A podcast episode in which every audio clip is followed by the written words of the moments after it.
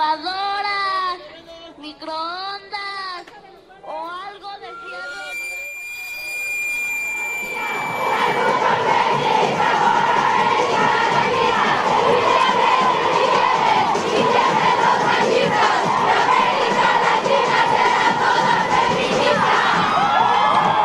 Revista de la Universidad de México, número 895.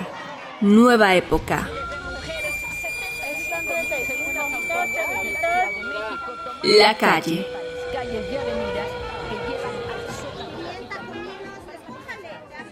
Bienvenidos al suplemento radiofónico de la revista de la Universidad de México. Yo soy Elvira Liceaga y hoy comenzamos un nuevo tema, la calle un tema insondable. No importa cuánto hablemos de la calle, estamos hablando demasiado poco de la calle y de todas sus posibilidades y todas sus violencias y todas sus políticas y todas sus redenciones y todas, sobre todo, que creo que es lo que a mí más me interesa, todas las falsas perspectivas que tenemos sobre la calle. Vamos a empezar con un tema muy agradable, la verdad, que es el arte urbano, el arte callejero. Vamos a tener a una invitada que ya ha estado aquí. Ella es artista, es escritora, aunque tras bambalinas me contaba que cada vez se aleja más de las letras. Me imagino que para acercarte al mundo visual y artístico, ¿no? Iracema, bienvenida. Hola, Elvis, muchas gracias por la invitación. Estoy felicísima de repetir otra vez en el programa después de tres, cuatro años, creo. Sí, muchísimo. Sí, sí, pero bueno, estamos cada vez más maravillosas. Nos va bien. Estamos maravillosas cada año, claro.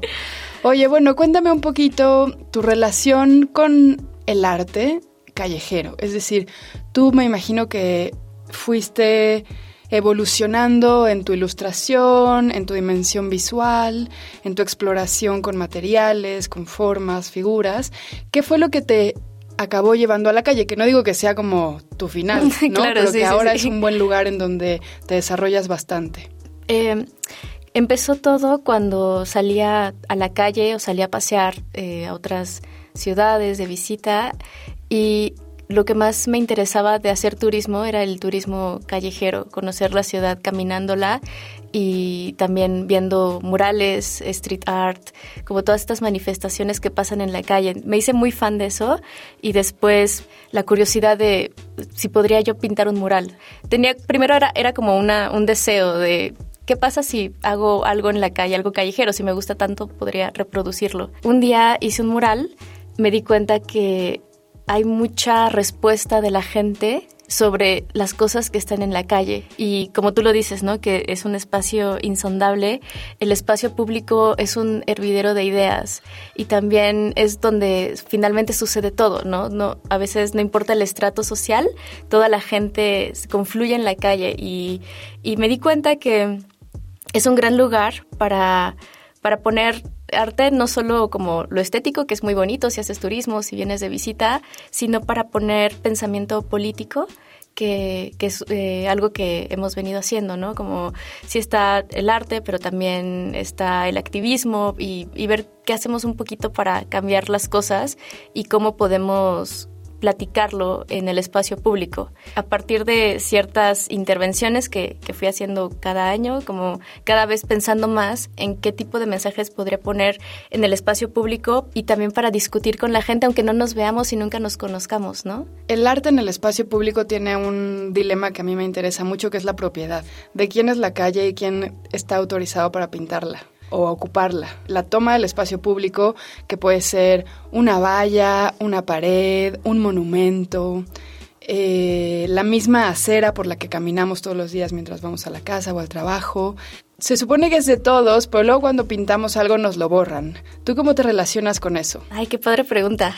Puede ir por dos lugares. La primera es quién paga para estar en la calle por donde vamos hay espectaculares, hay un montón de publicidad, hay eh, mucho, muchos comerciales, como que, pero son espacios permitidos, en este sentido, pagados, Y luego está quien quiere poner cosas en la calle sin pagarlo, ¿no? Como tomar ese espacio. A veces puedes pedir permiso para pintar, como en una fachada, una casa, que te presten una pared. En otras ocasiones puedes llegar y pegar cosas, ¿no?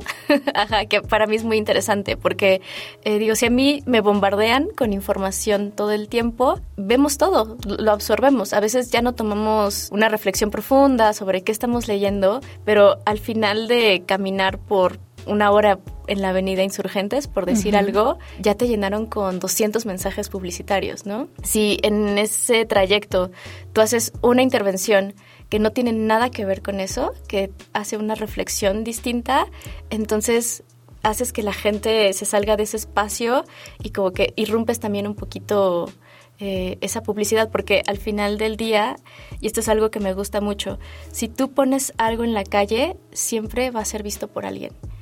Vas a tener interacción al final del día.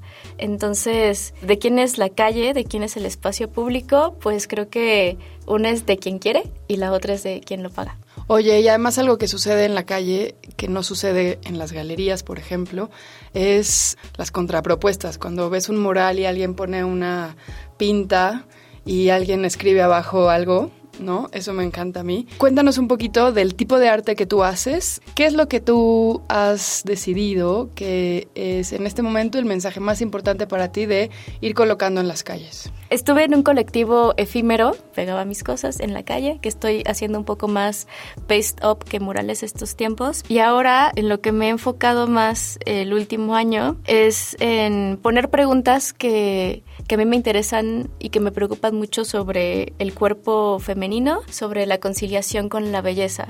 Y todo esto derivó porque cuando empezó la pandemia estábamos todo el tiempo dependientes de las videollamadas y de repente era de, ay, me veo bien. Aquí, tu cara dentro de mi propia casa, como en mi espacio privado, no sé qué, no estoy presentable. ¿Para qué? Y era raro porque pues finalmente no estaba en el espacio público, ¿no? Es este fantasma que nos persigue.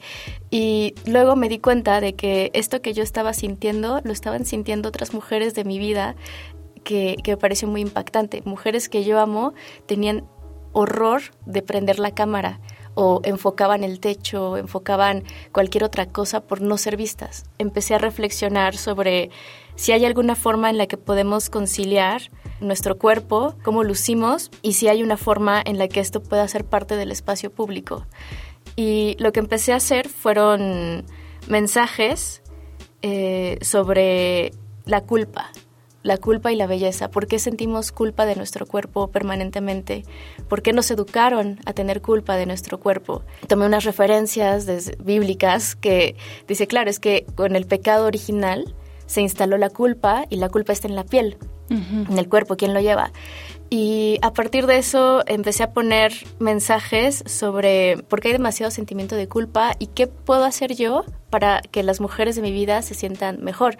Eh, si puedo al final de mis días ganar una pequeña batalla, ¿no? Para que mi mamá ame su cuerpo, por ejemplo, para que mi hermana ame su cuerpo, para que yo misma pueda como conciliar la belleza. Entonces, estos son los mensajes que estoy poniendo ahorita en la vía pública y afortunadamente pues hay respuesta hay gente que, que, me escribe, que los comparte, que les mueve cosas, que hace eh, de una preocupación que a veces está muy en el espacio privado del arte, en la galería, en, la casa, a una conversación en el espacio público con gente que nunca voy a conocer por mis círculos sociales, ¿no? Es gente fuera. No sé, como que la conversación no se queda en el póster o en la imagen o pregunta que tú pongas, sino que está dialogando con los cuerpos por los que circulan por ahí, porque a diferencia de una galería en la calle tú ves el mensaje que pusiste, ¿no? Y luego inmediatamente ves un cuerpo femenino. O sea, está el mensaje y la vida misma está ocurriendo. Entonces no hay una especie de pausa del contexto, como si lo hay en una pared absolutamente blanca dentro de un espacio casi clínico que es el de un museo, sino que en la calle estás como volviendo a la realidad a la que el mensaje se refiere todo el tiempo. Claro. Ese, ese diálogo con la realidad no para nunca. A veces en los espacios culturales es donde se ponen mensajes eh, más continuamente y, qué bueno que están creciendo estos espacios sobre los derechos de las personas de las disidencias sexuales, las personas trans, la belleza no hegemónica de otros cuerpos, ¿no? que es un tema muy importante que, que estamos viendo, no sé, con Yalitza Aparicio tal vez más públicamente, con Tenoch Huerta, pero al final del día los espectaculares eh, igual siguen con figuras muy heteronormadas, con cánones y dictaduras de belleza muy fuertes. O sea, me parece muy interesante lo que dices porque nunca había pensado de qué manera la calle nos está ofreciendo no un espacio de pensamiento crítico, sino un espacio de domesticación o disciplinamiento, porque se le permite comprar espacios con mensajes que responden a una idea del deber ser, especialmente femenino. Y pienso también en esto que dices de de Yalitza Aparicio, que la amamos, pero al mismo tiempo yo veo cómo se está sumando a una belleza hiperortodoxa y empezamos a aceptarla a nivel masivo, pues porque se está sumando a la belleza estándar, no tanto a la belleza que ella elegiría. Claro, esas como personas latinas, racializadas, que no incomodan porque como tú dices, ya están bastante metidas en este rol de la belleza, eh, del ideal de belleza, de cómo transformar el cuerpo. Y eso también es muy interesante y también es una de las preocupaciones que más me sigue, porque yo estoy segura que dentro de todas las batallas que vamos a hacer en estas décadas, tal vez la, batalla eh, sobre la belleza es la más difícil de todas, porque tiene que ver mucho con, no, no solo con aceptar las bellezas no hegemónicas, sino todo el sistema económico que está alrededor de eso. Sí, la industria. La industria. Si yo, por ejemplo, no me maquillo, si yo no me compro ropa, si yo eh, no mantengo una dieta, no solo afecta mi estatus social con la gente con la que me rodeo, sino mi estatus económico. Claro, Voy a ganar menos A mí me está pasando que ya me empiezan a salir canas y pronto me voy a enfrentar al dilema de pintarme o no pintarme el pelo. Claro, sí. Y será un gasto importante. O sea, pintarse el pelo cuesta. Sí, cuesta. Como cuestan las toallas femeninas, digo, son necesidades diferentes, pero como ser una mujer heteronormada cuesta mucho dinero. Mucho dinero. Entonces, ¿durante cuántos años me voy a gastar cuántos tintes al mes? Porque, digo, esto ya es otro tema, pero una de las razones más importantes por las cuales las niñas dejan de ir a la escuela en este país es porque no tienen toallas femeninas, no tienen copa, no tienen información, se manchan, les da vergüenza.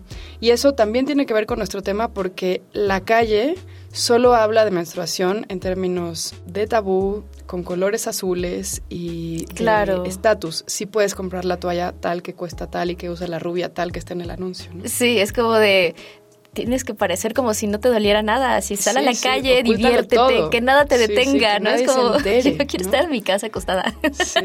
Se nos acabó el tiempo, querida. ¿Dónde te buscamos? ¡Ay, qué rápido! Eh, bueno, pues estoy en Instagram como guion bajo Iracema con ese.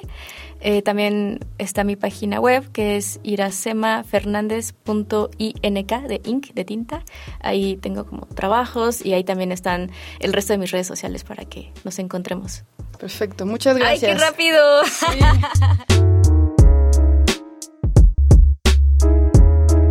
Hemos llegado al final del programa. Si quieren leer más sobre la calle, busquen nuestro número en las tiendas donde se vende la revista de la Universidad de México, las tiendas del fondo, muchísimas librerías, grandes e independientes, las librerías de la UNAM, por supuesto. Y también busquen nuestro número en línea, es gratuito, en www.revistadelauniversidad.mx.